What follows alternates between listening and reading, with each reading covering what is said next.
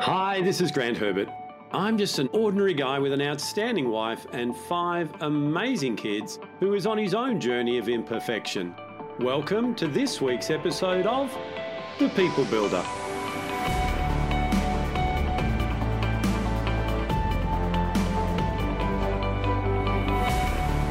Do you find yourself always calm and control in emotionally charged situations? Or do you go into complete overwhelm and lose control of your behavior? Hi, this is Grant Herbert, international influencer and sustainable performance coach. And today I want to continue our conversation around emotional intelligence by learning to manage our disruptive emotions.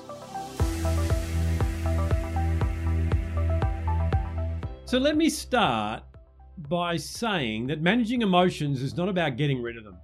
Emotions are there for a purpose. Our emotions are cues and clues and signs to help us to navigate what's going on around us and within us. The way we feel gives us an indication of how we are processing external stimuli.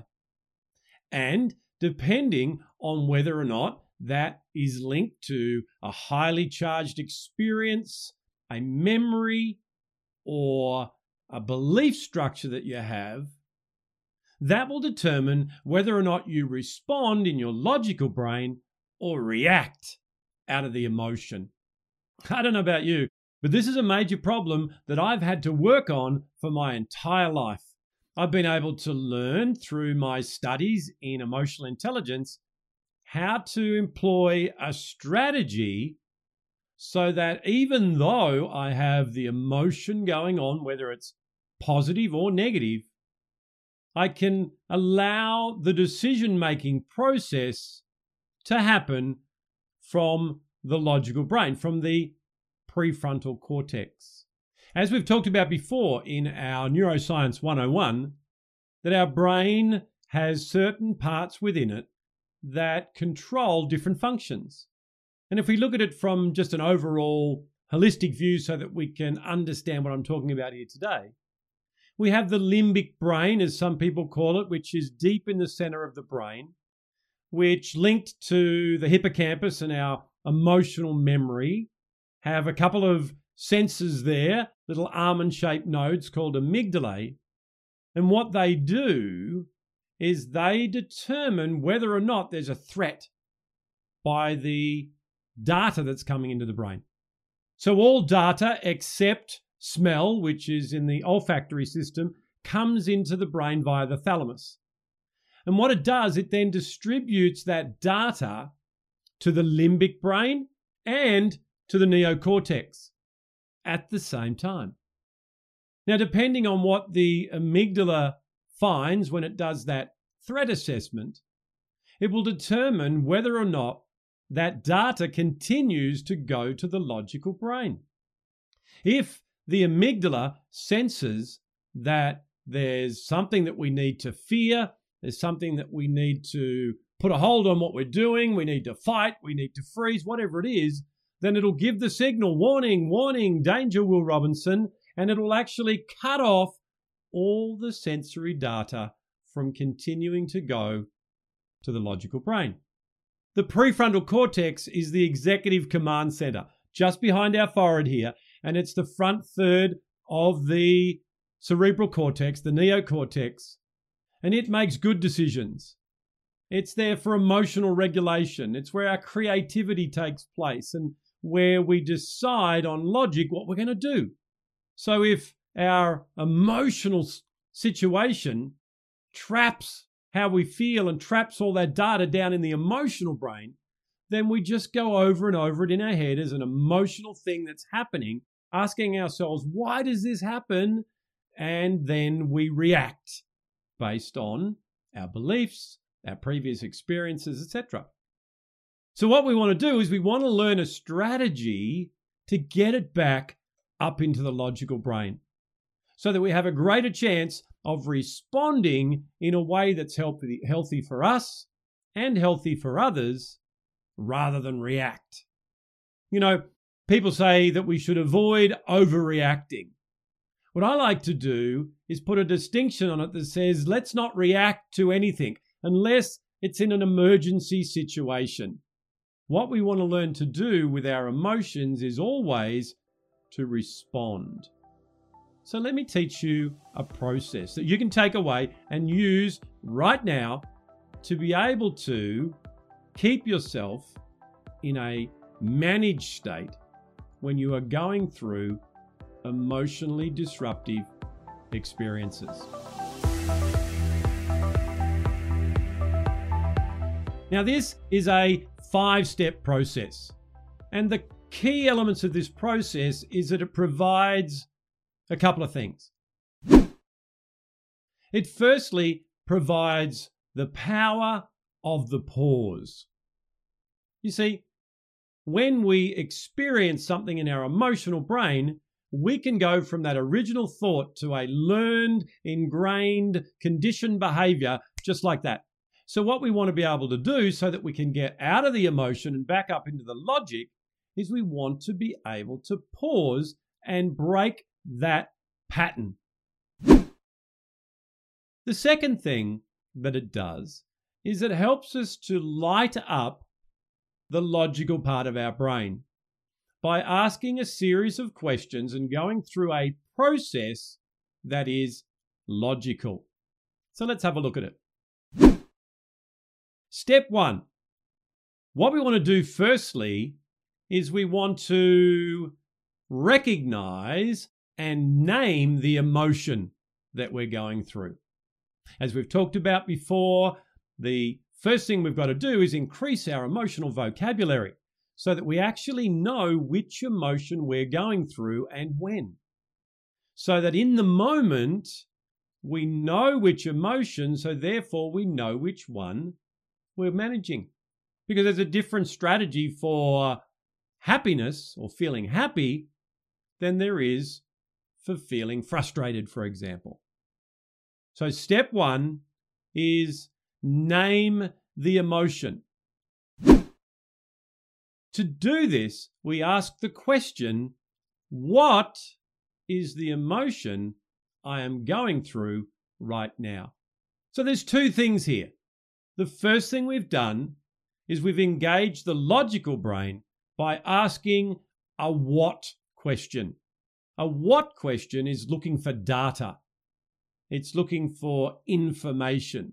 So, therefore, it's going to light up the logical part of the brain. The second thing that we've done is we've initiated the power of the pause. So, the first thing we do is name the emotion. Step two in the process is to audit our thoughts. I love the word audit in this context because an audit is a logical process. When you have an audit done on your taxes, they look for information, not for story. So when we do an audit on our thoughts, we are once again engaging in a logical process and we're looking for information of things that we might be thinking that are creating the emotional disruption. To do this, we ask the question, What am I thinking right now? So, step two is to audit your thoughts. Step three is to decide on the outcome that you want. See, when we are in emotionally charged situations, when we've got a pattern of reacting, we forget what it is that we want in the first place. I don't know about you, but there's been many a time where I've got into the emotion of something and I've totally forgotten the logic of why we started the conversation or why that situation even happened in the first place because I got trapped down in the emotion. So, step three is to decide what do you want to happen right now? The question we ask ourselves is exactly that. What do I want to happen right now? So, once again, we have engaged in a process, in a logical question, so that we get focused on what it is that we want to happen. So, therefore, we're able to have a strategy and a response that is going to move us towards that outcome.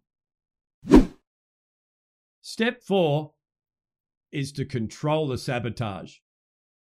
I don't know about you, but I know that even though I know the outcome that I want, I can do and say things that will make sure that I don't get there.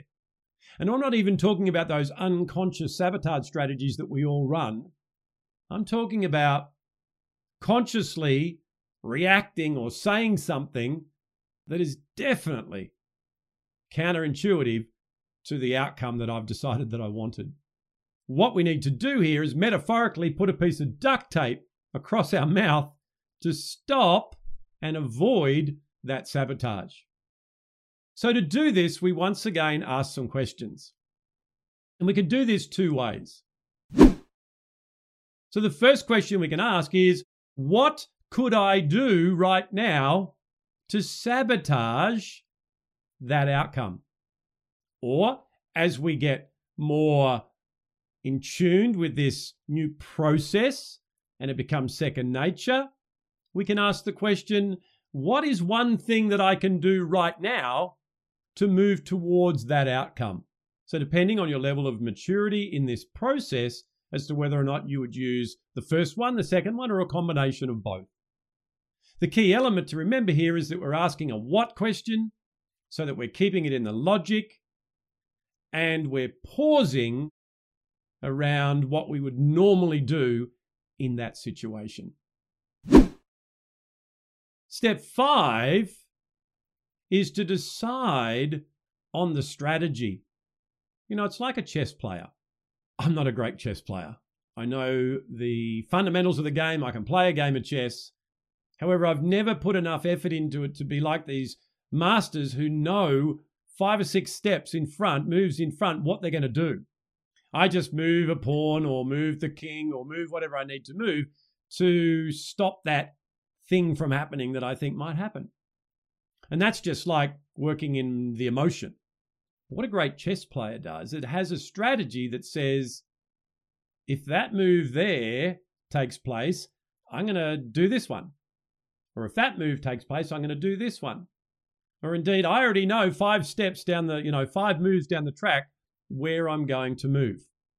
So, in this controlling and managing our emotional situation, in this disruption, step five is choosing a logical path, a logical strategy, a next step that we can do so that we can respond.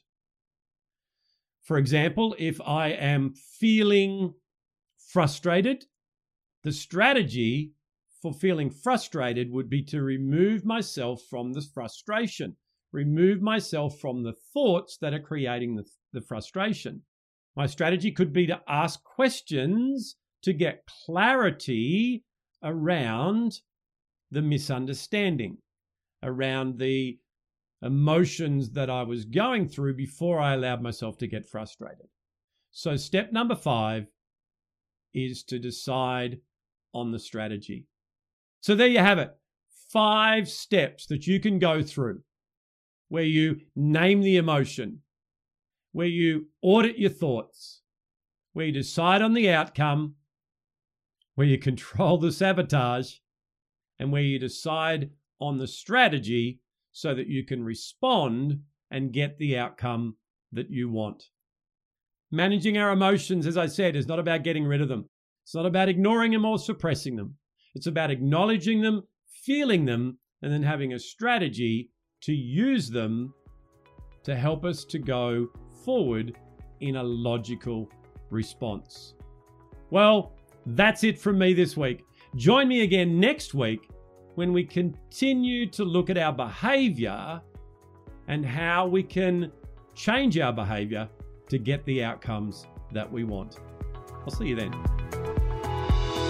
Well, hey, did you like that? Did you get something out of that that you can use in your life right now? I really hope that you did. If you like this episode, why not share it on your social media? And head over to my website, grantherbert.com, where you can register to join the conversation. So until next time, stay safe, enjoy being who it is that you were created to be without worrying what others expect you to be. I'll see you then.